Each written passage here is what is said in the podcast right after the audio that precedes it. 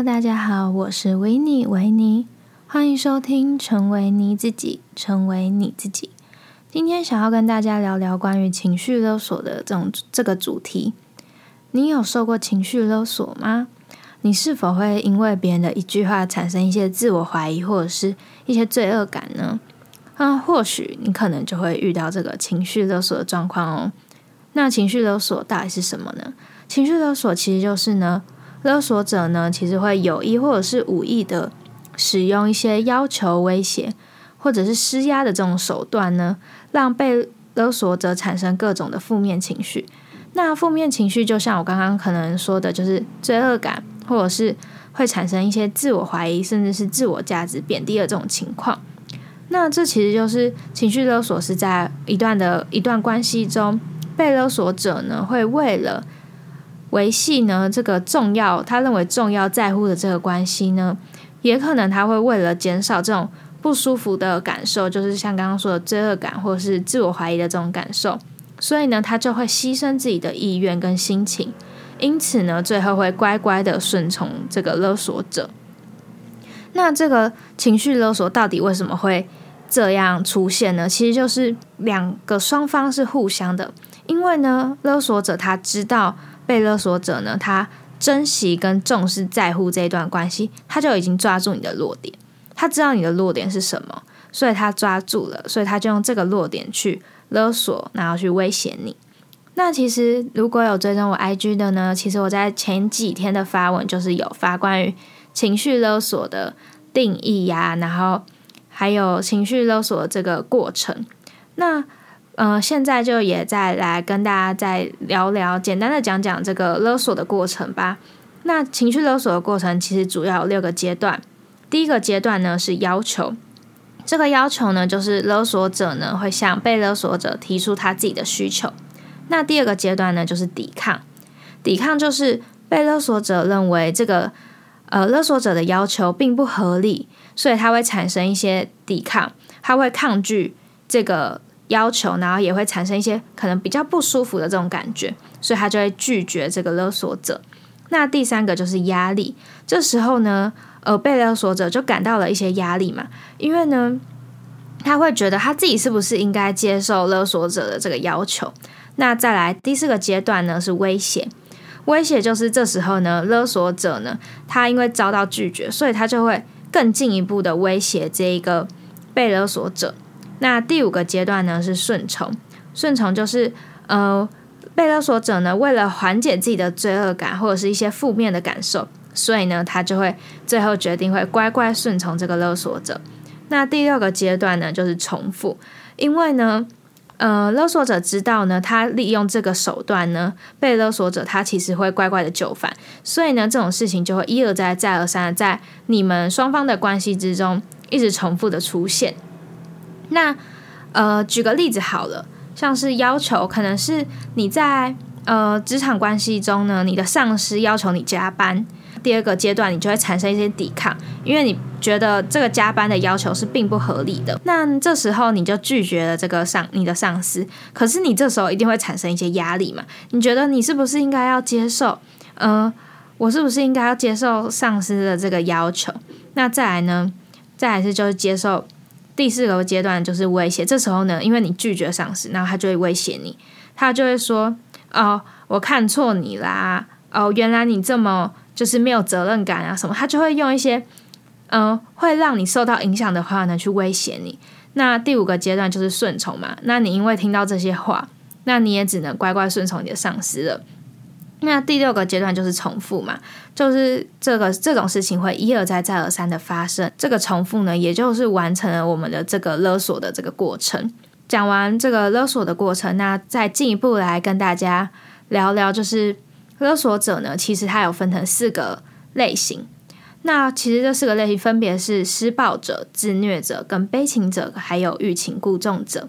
来讲讲第一个类型，施暴者是怎么样的人呢？施暴者呢，就是像举个例子来说，可能在你的伴侣关系中，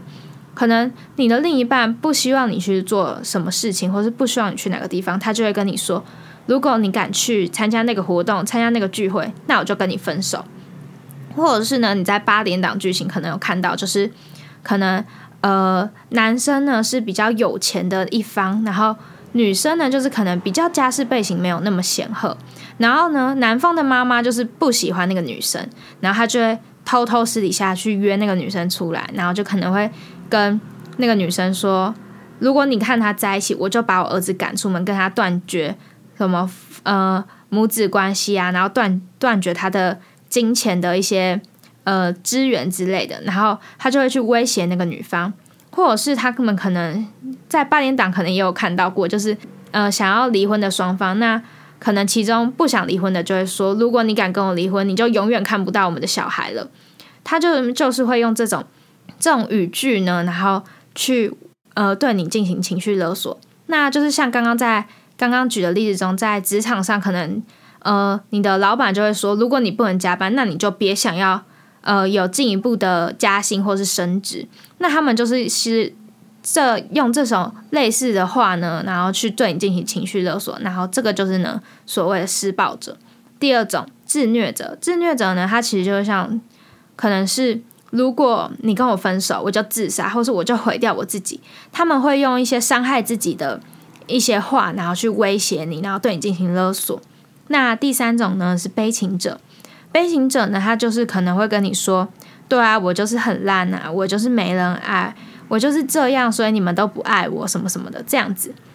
或者是呢，可能有一些人因为长大了嘛，我们一定都会有自己的生活，可是有时候就可能会听到父母就会对你说，哦，你们都不回家，都没有打电话来关心我啊，是不是一定要等到我发生什么事，我怎么样了，你们才会想起我这样子。那他们其实就会用这种自己的情况变得很糟的这种假设，然后去对你进行勒索。那跟自虐者比较不一样，自虐者他是会用呃伤害自己的这种语句去威胁你。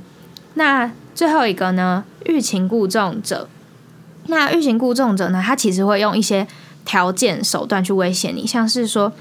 你的老板跟你说，你只要常常加班，你就可以当上主管，你就可以当上主任之类的。然后或者是呢，你的另一半可能会跟你说，只要你做什么什么什么事，那我就会更爱你。那其实他就是会用一些这种条件呢，去利用你答应他的要求。那在这个这种四种的情绪勒索者的之后呢，我们来聊聊说，这种情绪勒索到底对被勒索者会造成什么影响。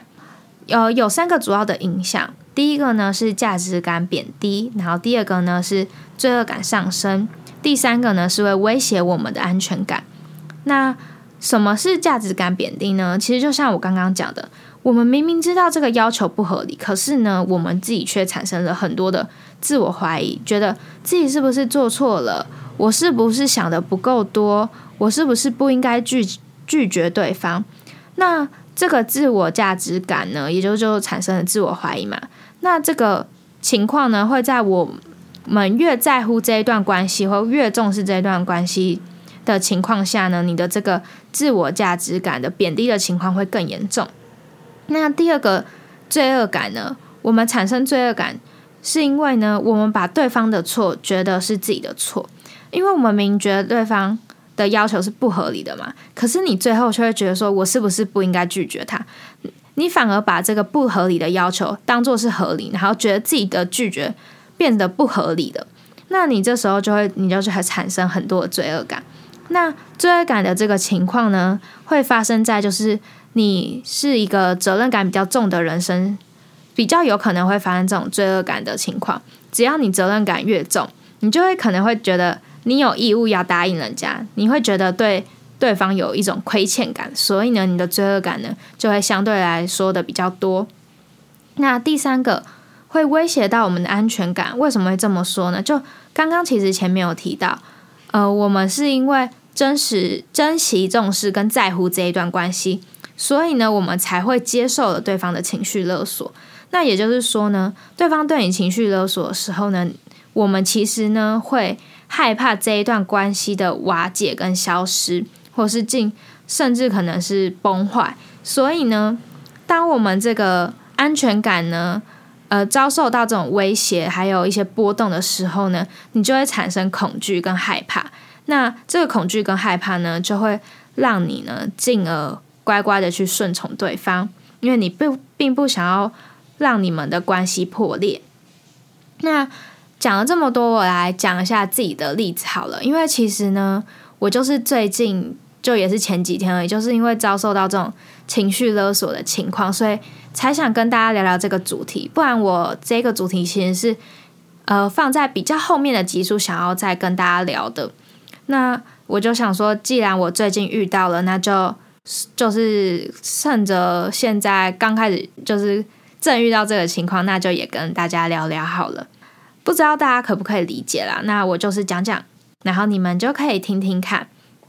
就是呢，我就是最近要带一个营队，然后这个营队呢是就我们的这个团队就是很多人都会想要参加，因为这一个活动对我们来说都蛮重要的。然后在每一个营队的筹备前呢，我们就会先选干部，然后会先选一个执秘。那这个执秘就有点像是公司的主管啊，或是组长之类的，就是他会负责呃带领大家，然后完成这个活动。那刚好就是我就是被选上了这个执秘的这个角色。那其实呢，执秘的这个角色呢，他是有权利去选择自己要什么干部，然后去进行这种角色分工的这个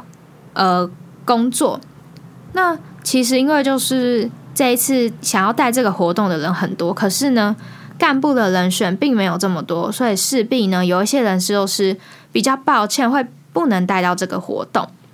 那在我就是进行就是选干部的过程，那最后一定会剩下一些人是没有办法带的嘛。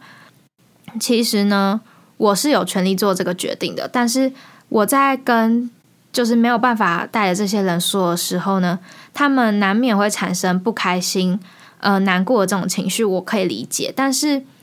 但是他们却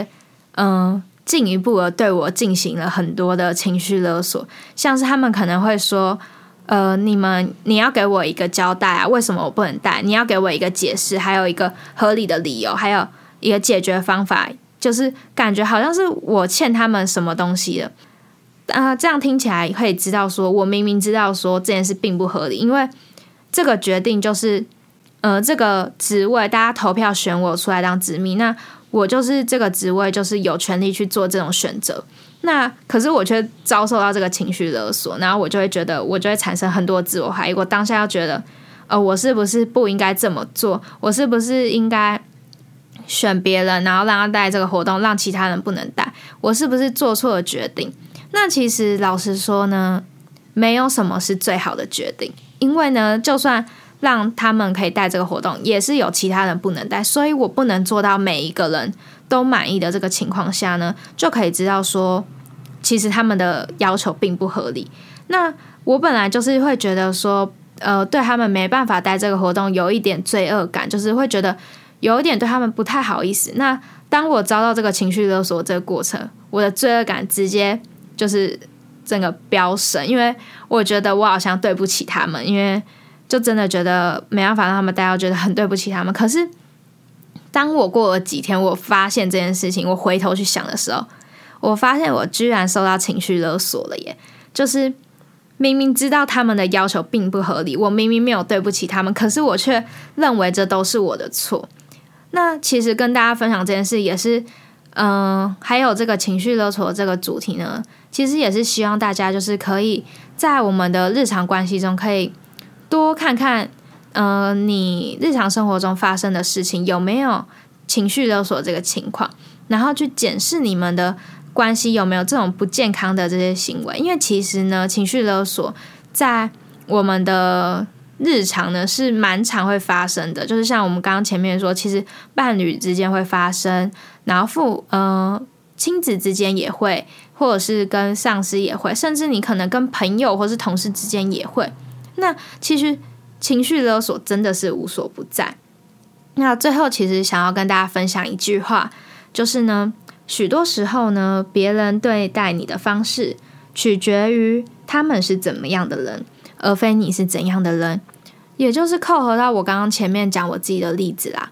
呃，你做的决定不可能让每个人都满意，就算你做的再好，还是有人会呃不认同你，或者是觉得你做的不够好。那你可以这时候你可以发现呢，其实并不是你不够好，而是呢他们就是这样子对待别人的。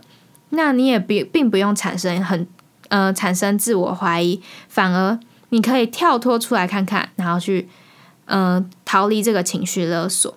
这集就大概会介绍到这边。那你们一定想说，那到底要怎么可以逃离这种情绪勒索呢？这种解决方法呢，我在下一集会再跟大家进行说明，然后也会再跟大家介绍呢被勒索者会有哪一些特征，或是还有哪一些类型，然后你也可以看看自己是不是呃被勒索者，或者是你听完这集可以看看你还是其实你就是一个对别人进行情绪勒索的人呢。就大家可以检视一下自己，然后嗯、呃，去发现自己，然后觉察自己，相信你们都可以变成更好的人。那这集节目就到这边啦，那我们下一集见，拜拜。